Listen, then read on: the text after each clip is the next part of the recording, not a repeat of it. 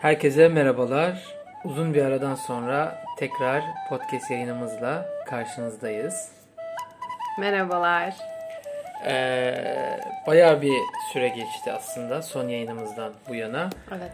Ee, ve işte bazı yoğunluklar, zamanı denk getirememek gibi sebeplerden dolayı yayın yapamadık. Uzun zaman oldu. Bayağı. Aynen. Bayağı uzun bir zaman oldu. Tabii biz bunu böyle bir e, mesleki bir meslek olarak ya da profesyonel bir yayın olarak e, yapmadığımız için aslında kendi içimize de disiplin disiplinize olmadık ve e, fırsat buldukça yapalım gibi bir e, Zorlama başlangıç. bir şekilde değil. içimizden geldiğinde hatıra olsun diye yaptığımız bir Aynen öyle. Bu e, girişten sonra ben hızlı bir şekilde e, bugün sevgili eşim Büşra Nur Eseoğlu'na soracağım soruları e, başlayayım. Bugün aslında ben bu konuyu seçtim.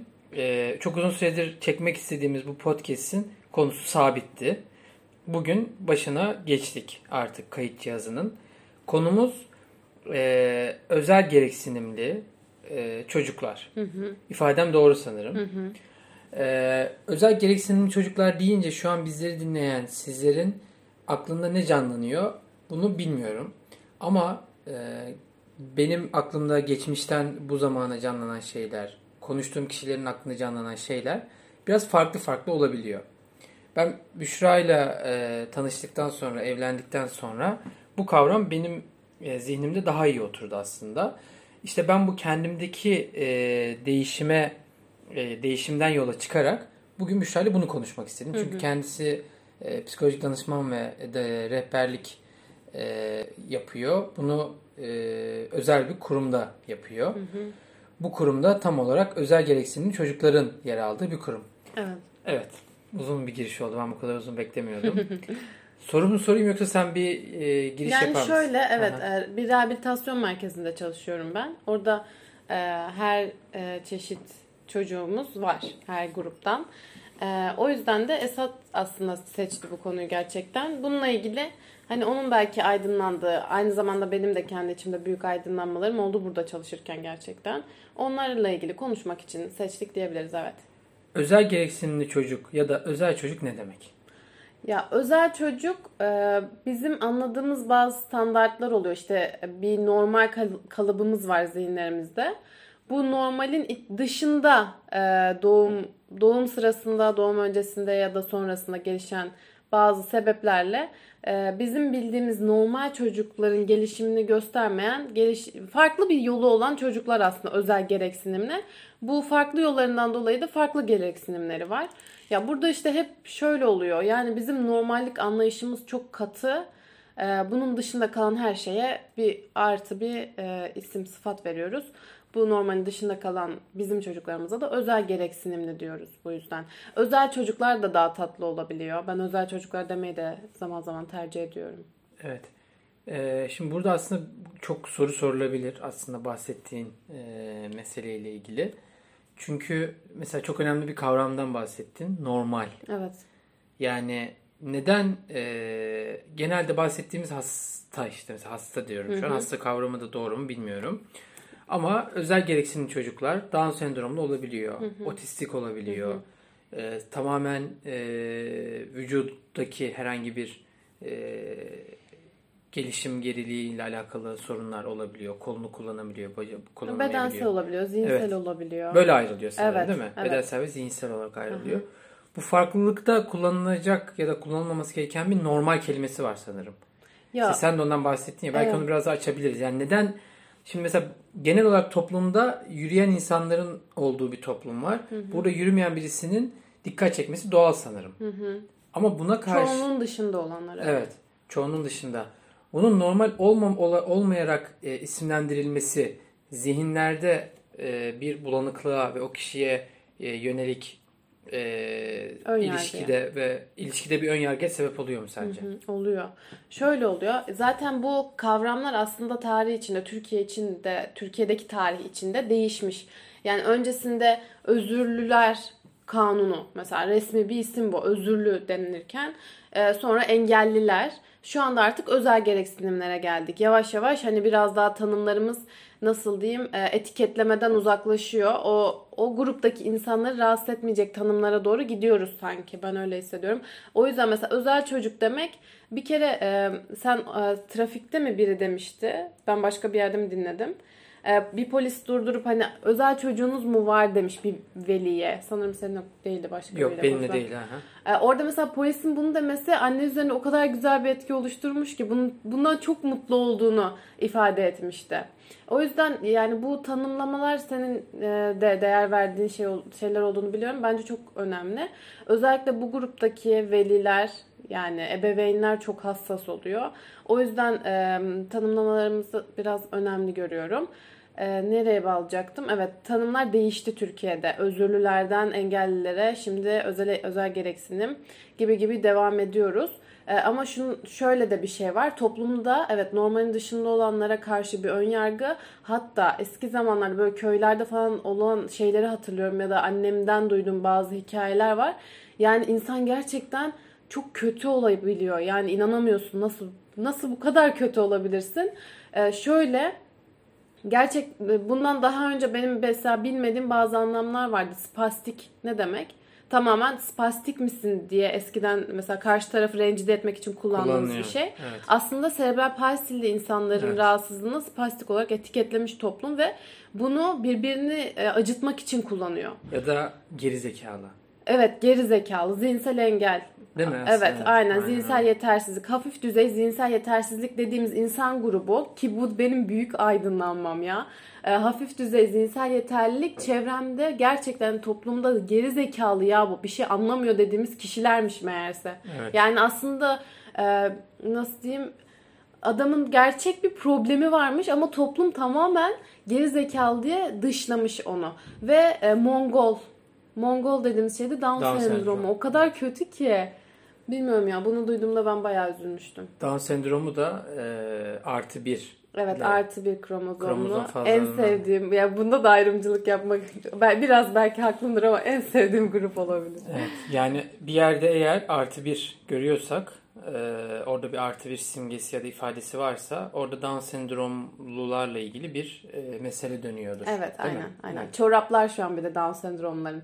Ç- renkli çoraplar kromozomu andırıyor birlikte olunca. Hmm. Ha. O yüzden de Down sendromlar gününde renkli çorap giyme mesela bir ım, an, anma günü olarak yapılan bir şey yani. Onu ben bilmiyordum. Evet. Az önceki şeyle ilgili e, mesela hakikaten birisine gerizekalı, gerizekalıyı hakaret ettiğin zaman e, yanına gelecek olan bir zihinsel engelli ya da kişiler birbirine spastik spastik diyerek e, aşağıladığını düşünüyorsa işte bir serebral palsili geldiği zaman yani gerçek bir spastik geldiği zaman e, o zaten bu sürekli spastikten ya da gerizekalı diyen kişinin zihninde kötü olmuş olabiliyor.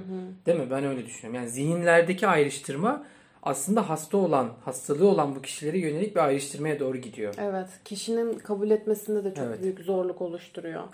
Yani tam olarak demek istediğinin paralelinde bir şey memnun Hmm. olmadım da kişi de toplum böyle ayrıştırdığı için spastiklik müthiş kötü ve Evet, aşağılanan aynen. bir şey. Onu diyorum. Evet. O zaman e, ama o öyle dünyaya geldi ve Evet. bunu kabul etmek çok zor oluyor. Yani bence bu özel gereksinimli kişilerin özellikle zihinsel engel yoksa e, bedensel engel diyebiliriz. Bedensel yetersiz diyebiliriz. Daha güzel bir tanım olur.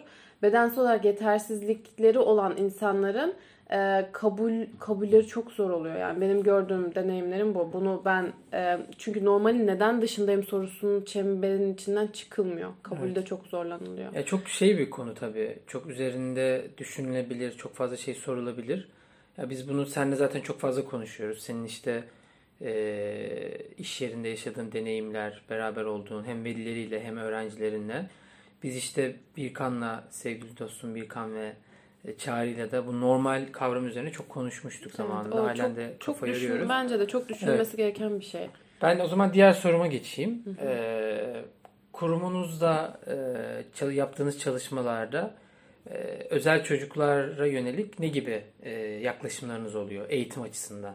Yani E, tabii çok uzun bir soru olabilir ama senin için önemli olan işte eğitimler, yaklaşımlar, seminerler. Yani sizin kurumunuzda o dünyada neler oluyor? Tamam.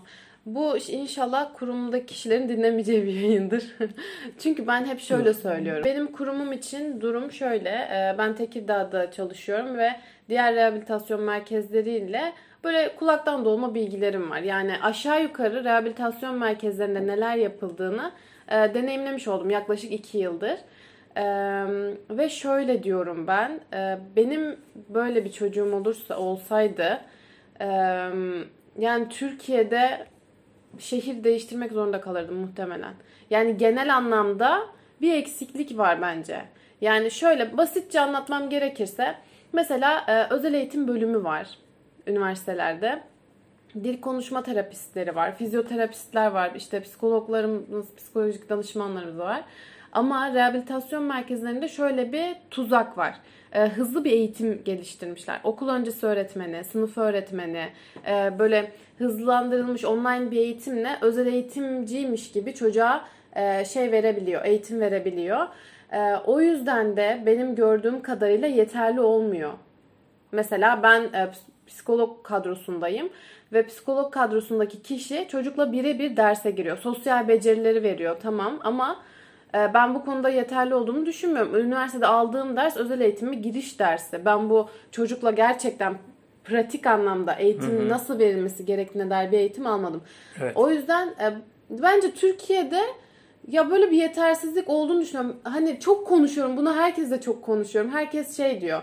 E, mükemmelliyetçi yaklaşıyorsun diye tepki alıyorum her seferinde. Ama ben kendimi düşünüyorum. Ben kendi çocuğum olsa gerçekten böyle bir yere göndermek istemezdim diyorum. İçeriği bilen biri olarak. Ee, yani hocaları çok iyi araştırırdım en azından imkanım varsa. Ee, ve çünkü hepsi için o kadar değerli ki yani yani burada böyle bir yerde çalışmak beni hep şu iki uç arasında götürüyor. Bir müthiş yetersizlik hissi.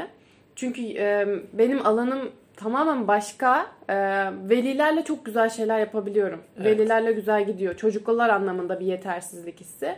E, ve vicdan azabı. Yani çünkü o velinin beklediği yani çok büyük bir umutla Evet. hani eğitime geliyorlar. Yani yetebilme kaygısı kaygım çok yüksek oluyor. Artık yavaş yavaş biraz baş ediyorum. Hani biraz daha deneyimlendikçe tabii ki bu oturdu. Ee, bu şekilde ha, Türkiye'deki şeyi sormuştun Aslında sen. şöyle, aynen sorumu tekrar yenileyecektim. Şöyle soruyu tekrar biraz değiştireyim.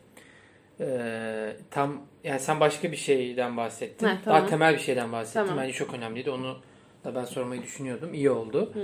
Az önceki sorduğum soruyu biraz değiştirip soracağım şimdi. Bir çocuk dünyaya geldi. İşte doğum sırasında meydana gelen bir aksilik, e, doğum öncesinde anne karnındayken yaşanan bir aksilik ya da e, hiç bunlarla alakası olmayan tamamen kromozomlar, kromozomların sayısıyla ilgili işte Down sendromunda olduğu gibi bir aksilik meydana geldi ve bu çocuk dünyaya geldi. E, dünyaya geldikten sonra işte serebral palsisi olabilir, Down sendromu olabilir, e, bedensel Otizm. bir evet otistik olabilir dediğin gibi. Bunlardan herhangi bir tanesi dünyaya geldi. E, süreç genel olarak nasıl işliyor? Yani aileler bunun farkına nasıl varıyorlar? Daha sonra Türkiye Cumhuriyeti'nde işleyen süreç nasıl oluyor? Yani bu hangi kuruma gidiyorlar aileler? Ondan sonra rehabilitasyon merkezine geliş süreci nasıl oluyor? Hı hı. Bunu so- bunu ekledim az önceki Tamam. soruma. Sonra sizin kurumlarınıza yani rehabilitasyon merkezlerine girdikten sonraki eğitim süreci nasıl işliyor? tamam. Daha iyi oldu böyle. Tamam aynen. Şöyle oluyor. İlk süreç e, hastanede başlıyor. E, bir doktora gö- götürüp e, bir problem var deniyor zaten. Yani serebral palsi, Down sendromu gibi şeyler zaten belli ol- oluyor yani. Evet. Otizm bu konuda biraz farklı. Otizm yeni bir alan yani yeni değil ama anneler için yeni olan bir alan oluyor. Ee, şöyle hastaneye gidiliyor. E, rapor alınıyor hastaneden. Raporla birlikte rehberlik araştırma merkezleri var. Rehberlik araştırma merkezlerine gidiliyor. Orada rehberlik araştırma merkezleri çocukları testlere, işte orada gerekli gözlemlere ne yapıyorlar ve bir yıllık bir tutanak gibi bir şey düşün. Müfredat, kişi çocuğa özel müfredat oluşturuyor. Evet. Bu çocuk dil konuşma, matematik, işte Türkçe ya da oyun becerileri, dersleri almalı deniyor. Onların altına da madde madde hangi dersler, hangi alanlarda geliştirilmesi gerektiğini yazıyor.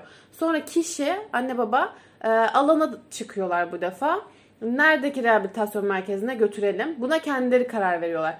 Burada aslında e, burada problem çıkıyor benim dediğim problem. Çünkü rehabilitasyon merkezleri müthiş rekabet içindeler. O veliyi kapmak için yani e, ciddi bir yarış var bu sektörde. Şöyle bakılıyor ne yazık ki.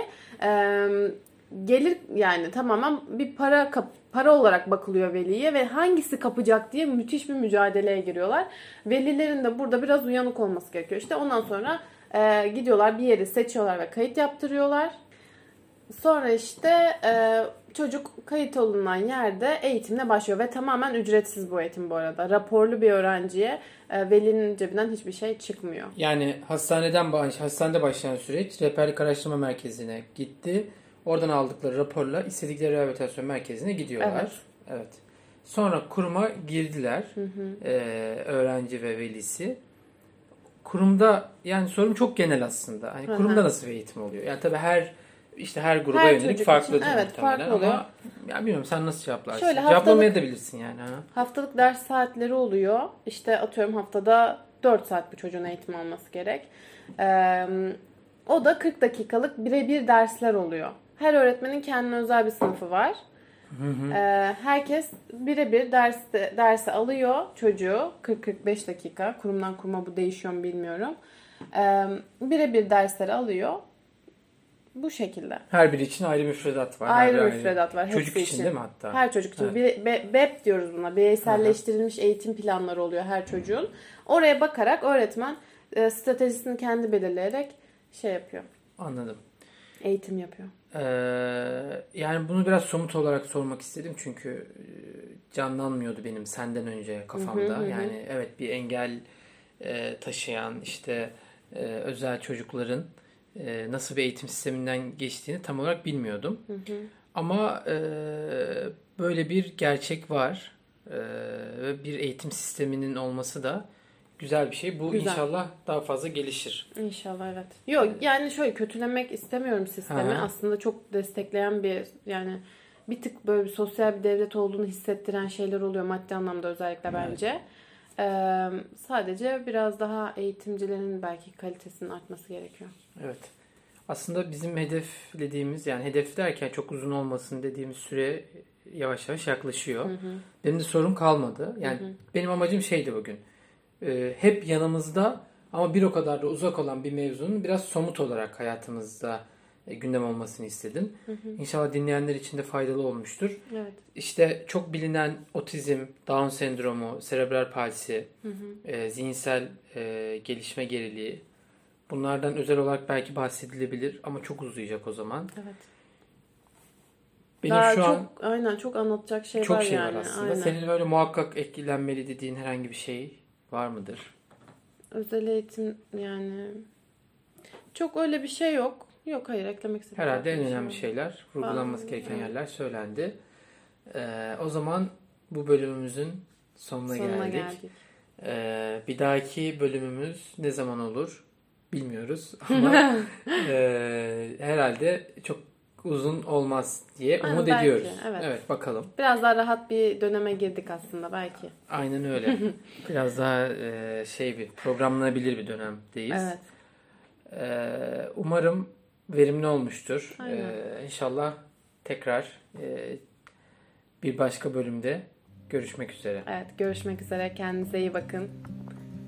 Hoşçakalın. Karanlıktan gelecekler Önünde dikilecekler Sarı sarı dişleri olacak Sivri pençeleri olacak Yakalayacak sanacaksın Ama hep sen kazanacaksın Ben sana koşmayı öğreteceğim İçinden gülmeyi öğreteceğim Yalanlar söyleyecekler, sözlerinden.